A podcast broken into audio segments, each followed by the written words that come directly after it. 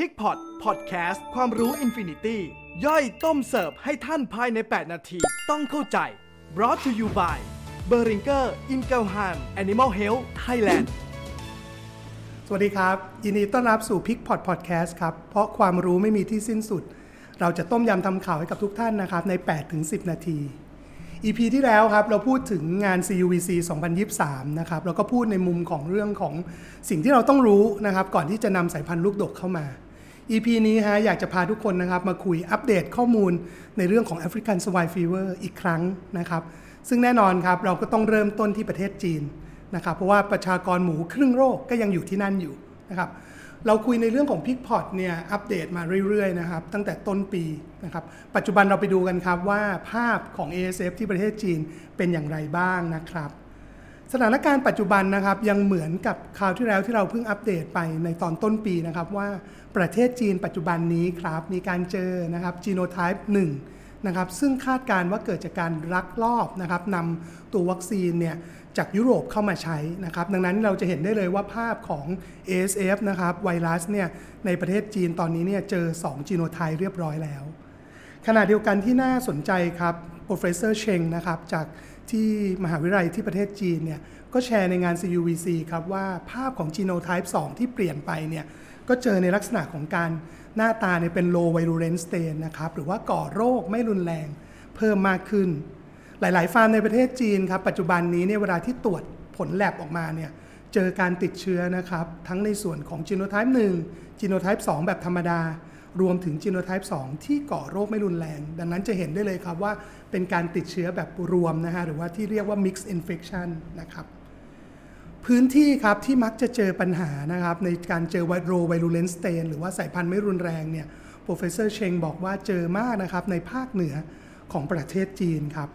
ส่วนมากแล้วยังเจอในฟาร์มนะครับที่ยังมีการติดเชื้อหมุนเวียน เนื่องจากการปรับปรุงเรื่องของระบบป้องกันโรคเนี่ยยังเกิดไม่อย่างเต็มที่นะครับเรียกได้ว่าเรื่องของ biosecurity หรือระบบป้องกันโรคนี่ก็ยังสำคัญมาก ๆ สิ่งที่เจอนะฮะผลกระทบของการเจอโรไวรูเลนสเตนเนี่ยทำให้การจัดการในประเทศจีนเนี่ยก็อาจจะต้องมีการเปลี่ยนแปลงไปนะครับในอดีตประเทศจีนเนี่ยใช้วิธีการตรวจสอบนะครับเจอแล้วก็ดึงออก นะครับหรือที่เราเรียกกันว่าเป็น tooth extraction นะครับถอนแบบถอนฟันออกนะครับหรือมีลักษณะของการแยกออกนะครับแบบที่ลงรายละเอียดเป็น precision elimination นะครับซึ่งแสดงอาการป่วยตรวจสอบเจอผลบวกก็ดึงออกได้อย่างง่ายดายปัจจุบันนี้นะครับการทำ tooth extraction ในประเทศจีนเนี่ยยุ่งยากมากขึ้นครับ เพราะว่าหลายครั้งเลยที่เราตรวจนะครับหมูยังแสดงอาการป่วยไม่เต็มที่ ทำการดึงตัวหมูที่แสดงอาการป่วยบวกกับให้ผลแลบบวกออกไปแล้วเนี่ยปรากฏว่ายังมีหมูอีกหลาย ๆ ตัวนะครับที่ให้ผลบวกเช่นเดียวกัน แต่ไม่แสดงอาการนะครับแล้วไม่ได้ถูกดึงออก ดังนั้นก็เป็นปัจจัยหนึ่งเลยครับที่ professor Cheng บอกว่าปัจจุบันนี้ในประเทศจีนเนี่ยเรื่องของการใช้ tooth extraction นะครับหรือ precision elimination เนี่ยอาจจะมีความยุ่งยากมากยิ่งขึ้น สาเหตุที่2ครับที่ประเทศจีนเนี่ยเรื่องของการดึงหมูออกเนี่ยอาจจะยังมีความยุ่งยากก็เนื่องจากว่าที่ประเทศจีนเองเนี่ยหลาย ๆ ครั้งก็มีการใช้การตรวจทางซีรัมวิทยา อย่างเช่นพวกอิไรซ่าเข้ามาร่วมด้วยนะครับสิ่งที่พบเนี่ยอันนี้เป็นข้อมูลจากประเทศจีนนะครับว่าชุดตรวจในประเทศจีนหลาย ๆ ครั้งเนี่ยนะครับในตัวของอิไรซ่าเนี่ย ให้ผลบวกลวงบ้าง ให้ผลบวก ให้ผลลบลวงบ้างนะครับ ดังนั้นเนี่ยการดึงหมูป่วยออกต่างๆเนี่ยมันก็จะยุ่งยากมากขึ้นนะครับ ทีนี้เนี่ยภาพปัจจุบันฮะทิศทางของการดูแลแม่พันธุ์ในประเทศจีนจะเป็นอย่างไรนะครับ ก็ในมุมมองของ professor Cheng เนี่ยก็มองครับว่าเรื่องของระบบป้องกันโรคเป็นส่วนสำคัญที่สุดนะครับ ก็ยังตรงฮะตรงกับที่ทาง Pipestone ประเทศจีนเนี่ยแชร์ให้เราฟังไปนะครับ เมื่อประมาณต้นปีที่ผ่านมา นะครับดังนั้นให้ความสำคัญกับเรื่องของระบบป้องกันโรค เรื่องของการให้ความสำคัญนะครับกับจุดล้างลดค่าเชื้อนะครับอันนี้ก็ยังเป็นส่วนสำคัญมากๆ ประเทศจีนปัจจุบันก็ผลักดันนะครับแล้วก็ตรงกับแนวทางที่ทุกท่านปฏิบัติอยู่แล้ว ก็คือจัดจุดขายนะครับหรือจุดถ่ายหมูเนี่ยอยู่ภายนอกฟาร์มนะครับรวมถึงในเรื่องของเนื่องจากเป็นประเทศที่มีอากาศเย็นนะฮะดังนั้นเนี่ยก็ยังมองในเรื่องของการใส่ air filter นะครับใส่ที่กรองอากาศ เข้ามาช่วยในการกรองไวรัสด้วยนะครับนี่ก็เป็นแนวทาง concept เพิ่มเติมนะครับการพัฒนาวัคซีนครับหลาย ๆ ท่านคงอยากได้ยินนะฮะ professor Cheng ก็แชร์มาฮะว่าในส่วนของวัคซีนที่ประเทศจีนก็ยังมีการพัฒนาอยู่นะครับในหลาย ๆ ที่ นอกจากตัววัคซีนแล้วเนี่ยเขาก็พยายามมองฮะในเรื่องของยาต้านไวรัส antiviral ต่าง ๆ ด้วยนะครับ แล้วก็เรื่องของกระบวนการตรวจสอบอย่างที่เราบอกครับ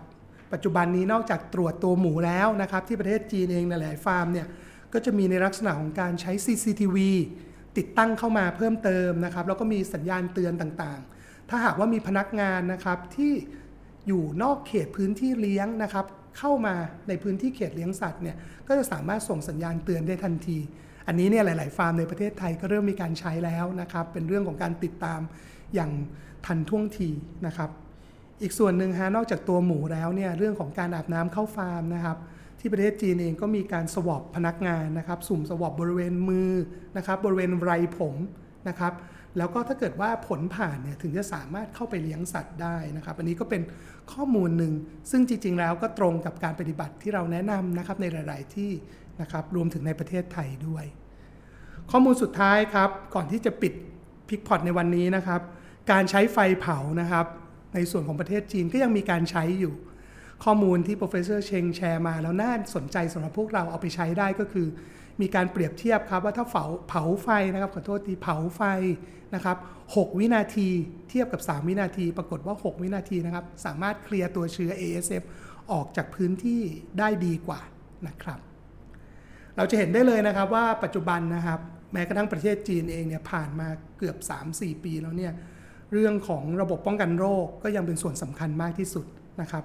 การตรวจสอบให้เร็วนะครับ การเลือกแลบในการตรวจสอบเนี่ยก็สำคัญนะครับ EP หน้าครับเดี๋ยวเรามาดูกันว่าในประเทศไทยครับปัจจุบันนี้เนี่ยการตรวจสอบทางห้องปฏิบัติการเป็นอย่างไรบ้างนะครับ ก็หวังว่าวันนี้ทุกท่านจะได้ข้อมูลดีๆนะครับ จากประเทศจีนไปนะครับ